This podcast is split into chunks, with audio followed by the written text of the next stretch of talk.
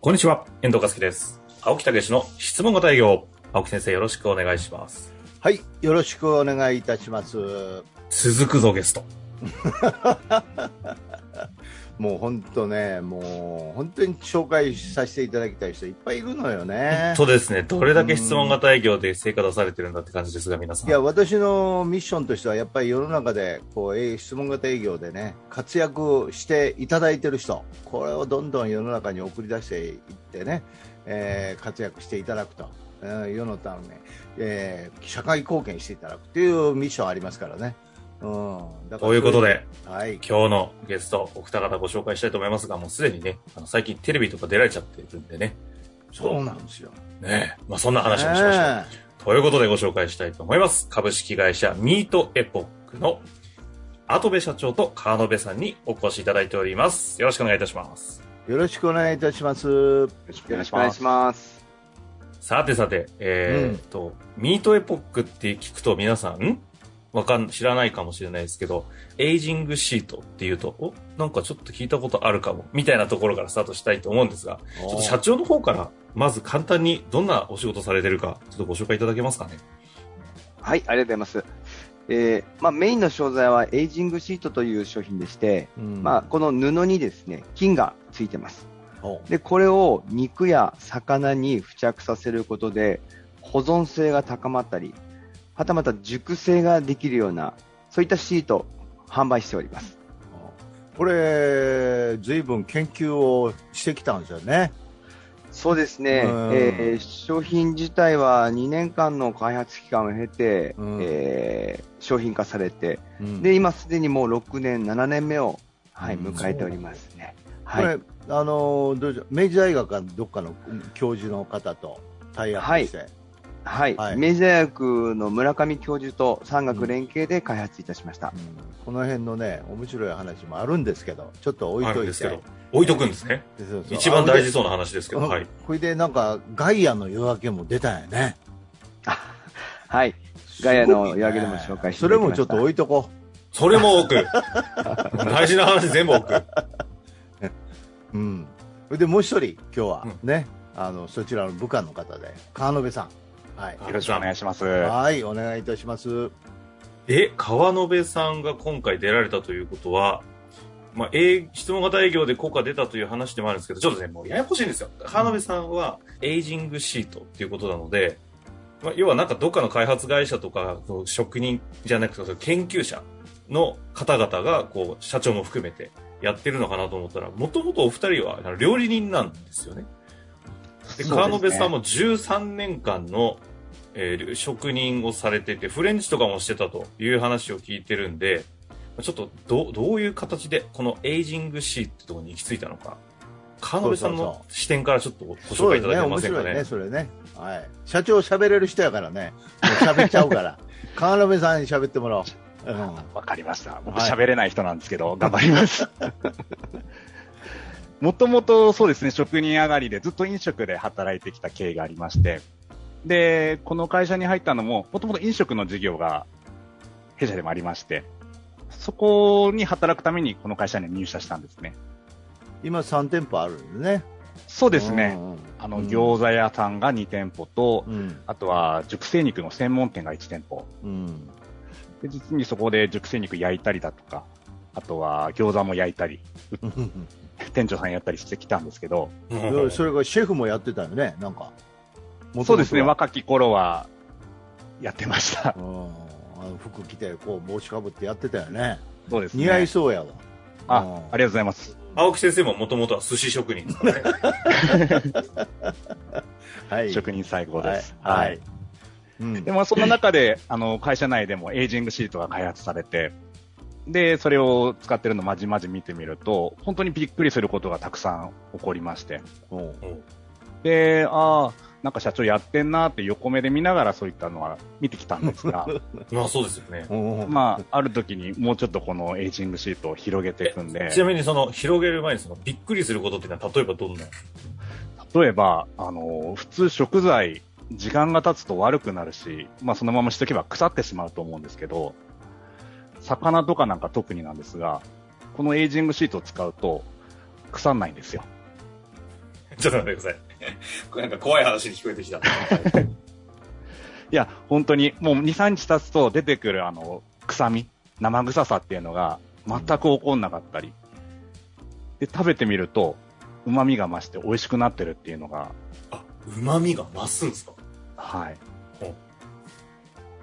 そういったなんか、今まで持ってる概念では考えられないことがこう、次々起こっていくっていうのが、まして専門家やからね、ようわかるよね。わかりますよね驚き方がやっぱり違うよね。そうですね。うん。あのー本当にありえないことが起こせる、そんな商品だなっていうのは。社長よくわからん魔法のシート作ったぞという状況なんです。そうです、そうです。え、これどうなってんのとか言って聞いたわけ？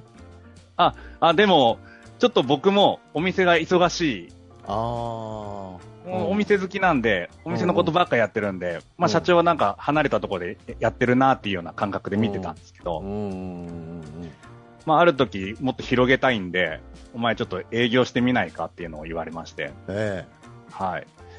あのーあまりノーは言わないようにしようと心がけてたんでえ。、だって営業なんてしたことないもんね。職人でずっと来てるわけやから。し絶対したくない仕事だったんですけど、ありがとうございます。そうですよね。うん。そう。とんでもねえこと言うな、社長と。俺に現場を降りて、げ現場から違う現場に行けと。そうですね。それが嫌やから職人になったのに、みたいな話やんな。いや、本確かに当ですよ。そうなんですよ。確かに。勉強しなくてもよくはないんですけど、学歴ねなくてもできるだろうっていう思いで最初入ってるんで、で、ここからの営業の話は聞きたいんですけど、と、という魔法のそのエイジングシートみたいなものを、それ今6年前ぐらいには開発されて、なんだこれはっていうのが現場で起きてたってことですよね。で、それを8年前です、開発されたの8年前か。失礼2しました年間研究して、はい。商品化したっていう。で、川辺さんはそれを売りに行くです。い行くというストーリーがあると思うんですけど、で、で、で、社長ですよ。跡部社長はなぜこれを作ったのかの、そのな、背景を知りたいですよね。はい。そうです。あの、もともと僕は熟成肉の専門店を立ち上げて、で、熟成肉自体がですね、もう12年ぐらい前に立ち上げたんですね。で、その当時熟成肉ってあんまりこう耳慣れしないようなにこそううキーワードだったんですけども、まあ僕も本当初めてそのキーワード聞いて、えなんだこれと思って食べ歩きを始めて、で、あるお店で持ち帰りのお店だったんですけども、その熟成肉を持ち帰って餃子の鉄板で焼いてみたら、とんでもなくうまかったんですよ。頭からもう脳天からつま先まで電気が走った感覚があって、これはすごい、これをやろうと思ったのが12年前でした。13年前か。で、そこから熟成肉の食べ歩きと、あと熟成肉作るためにどうしたらいいのかってことをいろいろ勉強したんですね。で、それで立ち上げていくんですけども、予約1年がかり、オープンしてから1年間ぐらいかかって、熟成肉が、精度がぐんと上がってきて、よし、これならいけると。ただ、お客様にずっと実体験だけでのお伝えしかできなかったんですよね。なので、美味しさの秘訣が、こう作ったんだしかないんですよ。裏付けがないんですね。だったらば、数値化してお客様に美味しいを、えー見える化しようっていうことを考えました。はい。そして、えー、ただ何が原因なのかな、何が原因でこれ熟成肉できてるのかなっていうことを考えたときに、なんか僕はその時、菌が影響してるんじゃないかなって、ふと思ったんです。仮説で、はい。で、常連さんに、まあ、相談していったところ、たまたま明治大学の、えーある教授とお仕事されてる方がいてうん、で、そこで今の村上教授と、を引き合わせていただいたっていうのが大きなきっかけだったんですね。で、で、僕はですね、先生に、村上先生には、その、研究をしたい。美味しさの秘訣を知りたい、知りたいから熟成の仕組みを理解したいんだ。だから共同研究をお願いできないかってことをしたら、先生も快く快諾いただいて、あ、じゃあ面白そうだから一緒にやってみようよ。っていうふうにおっしゃっていただいたんですけども、うん実際様々こう揃ってきて、じゃあいざやろうかっていうところに段階になると、先生が一言ポロッと言うんですよね。これ、すごく危ないねって言うんですよ。すごいリスクある食材だ、食品だねって言うんですね。熟成肉というもの自体が。そうです、そうです。はい。この人何言ってんのかなと思ったんですけど、そしたらですね、あのーしそのその当時は自然浮遊している菌、さまざまな菌がこう肉に付着して熟成を促してたんですね。うんでもその中の自然浮遊している菌っていい菌もあれば悪い菌もあるわけです。この悪い菌が付着してそれが口に入ったらもうそれ食中毒だし、ましてや死者が出る恐れのある菌も目視できるよって言われたんですよ。わこれはやばいなと思って、うん先生、これまずいなと。じゃあ、もう、これ、解決しなければいけないということで、急遽そっちに振ってったんですよね、研究が。あじゃあ、もともと再現性を持つエビデンスが欲しい研究だったものが、危険だぞってことに気づいて、それを。どうにかしなきゃいけない方にシフトしたってことですか？そうです。もうリスク回避のためにこの研究が、もうギュンと方向性が変わったんですね。要は、俺のやってる商売、食中毒が起きるやんと。おっしゃる通りです。もうやべえ、飯の種がなくなるぞと思ったんですね。はい。持ってるわ。あなるほど。それで、あのーじゃあどうやったら安全に作れるだろうかっていうことをもういろいろ先生とケンケンガクガクやったんですけども、結果的に良質な菌だけで全体を、まま、え全体を覆ったらいいんじゃないかっていう考え方に行き着いて、では、なんか布でもいい、紙でもいいから、何かしら菌でコーティングしてしまおうっていうふうに考えていったんです。ほうほうほうほはい。で、ただ、誰が作っても、どこで作っても、同じものが、再現性の高いものができないと、意味がないので、なので、まあ、みわ我々3つのキーワードで、その開発当時ですね、先生と2人で3つのキーワードを持ってたんですけども、う。はい。誰でも、どこでも、簡単にっていうことをキーワードにしたんですよ。うんで、もちろん安全性を高めていくということですね。はい。で、そこで考え出したのが、最初はもう、えー菌をこう水の中に溶かして噴霧するだとか、あとは塗るとかっていうこと様々考えたんですけども、これ安定しないなと思ったんですね。噴霧するにしても強弱によってだいぶ変わってきてしまうので、これは大きく人によって作り、仕上がりが変わると。であれば、もうこれを貼り付けるだけ、湿布を貼り付けるだけみたいな状態にしてしまえばいいやと思って、布に金を付着させて作るってことに行き着いたんです。おう。それを作るのにやはり2年間かかったっていうところですね。2年？はい。話濃いな。改めて改めてはい。俺も、ね聞きましたけど。ねすごいね。そんな研究秘話があったよね。え、っていうものが出来上が、てか、その間はじゃあ、いつ食中毒が起きるかわからんぞとか思いながら、ヒヤヒヤしながら片方でめちゃくちゃ急いでこう、研究を進めてるみたいな。うそうですね。もう本当そんな感じですね。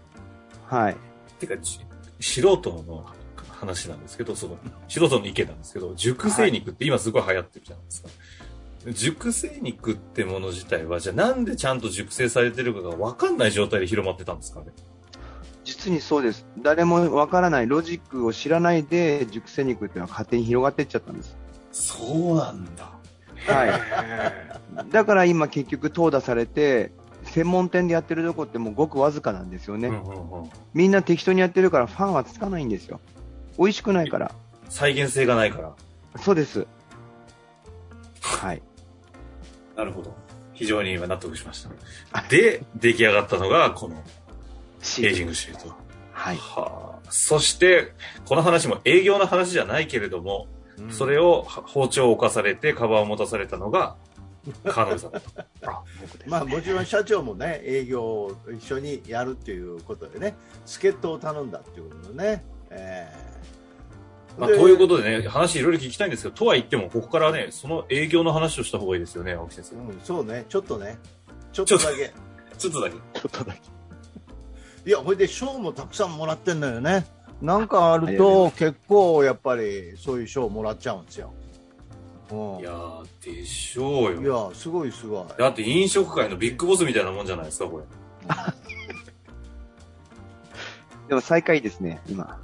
ありがとうございます。こっからや。いや、それで、それで営業してたんですけど、どうやったんですか？それを、じゃあ広めるっていうことで6年間ね、広めてきてるわけですよね。それでガイアの夜明けも、あ、出たんですよね、それで。出ました。すごいね。もうこれでいける思ったでしょ？そうですね、本当、うんメディアは本当、総なめさせてもらいました。すごいね。で、やっぱり毎年何かこう花火をこう僕たち上げてき続けたので、うん。やっぱりそのトータルのその放送時間でいうと相当な時間をあの流していただけたかなと思うんですけども、ガイアの夜明けだけじゃないの？他にも出てんの？あもうかなり取材は受けられていでも、WBS やら、フォーブスやら、もう、全部出てるじゃないですか。あそうですね、はい。ええマジ？俺初めて知った。まあ、あの長いあと質問してくださいよ。営業教えてて初めて知った。聞いてねえわ。えーそれで営業してどうやったんですか、うんと、その当時はですね、まあ多分僕の心の持ち方がやっぱり間違っていたっていうことが今だから言えるんですけども、あの、やっぱり僕自身すごく自信があって、うん、そらそうよ。とてつもなくすごいもん開発したって自分では思ってるそ。らそうよ。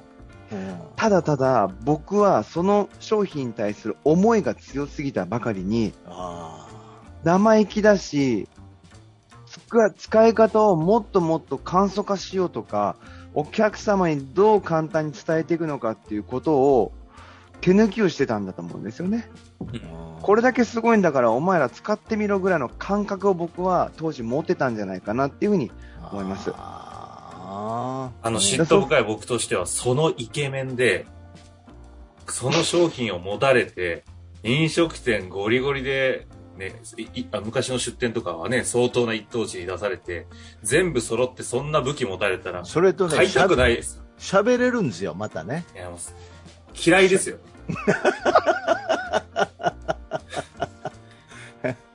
で もいや、これ面白いね。このビッグボスがどうなったかっていうねこれをちょっとまた次の回で聞かあせて。次の回か。もう、あ気づけば20分近くなっておりますがい。や、これ面白い。うん。でじゃあ、その社長が、まあ、要は、ギラギラのビッグボスが、生まれ変わって今市場に現れてテレビとか出てるっていう何かがあるっていうことですかね。これ、ほんでもこの回聞いた人怒るよ。何の質問型営業の話何もないやんか。まあそうですね。営業の秘訣どこにあんねんみたいな。多分、とりあえずみんなあの、エイジングシートググってるでしょ。あの、ちなみに、えっと、まあ、次回に実際ね、その営業の話とかいろいろお気づきの話は教えていただきたいんですけども、最後にあの、実際に商品としては今は、えっと、もう買え、買えるというか、皆さんなんか興味ある方はどういうふうに知ることとか買うことができるんですか？はい、あの、弊社のですね、えーホームページ問い合わせ、もしくは、まあ、直接お電話いただければですね、あの、まあ、ある一定の、えーアクアクションがあるんですけども、その説明等をですね、させていただく時間を設けた上でですね、適切なその使い方をお伝えした上で取引を開始っていう形になるんですが、あの、皆さんしっかりと対応させていただきますので、じゃあなんかポチ、はい、買うとかっていうものではなく、ちゃんと説明あったりしてっていう感じなんですね。ここが、いよいよ質問型営業が登場しだしたんですよ。めっちゃ嬉しそうじゃないですか、先生。ということで、次回に持ち越したいと思いますが、一旦今日はここで終わりたいと思います。跡部社長、川辺さん、青木先生、ありがとうございました。ありがとうございましたありがとうございま。した。ありがとうございました。本日の番組はいかがでしたか？番組では青木武氏への質問を受け付けております。ウェブ検索で「質問型営業」と入力し検索結果に出てくるオフィシャルウェブサイトにアクセス。その中のポッドキャストのバナーから質問フォームにご入力ください。たくさんのご応募お待ちしております。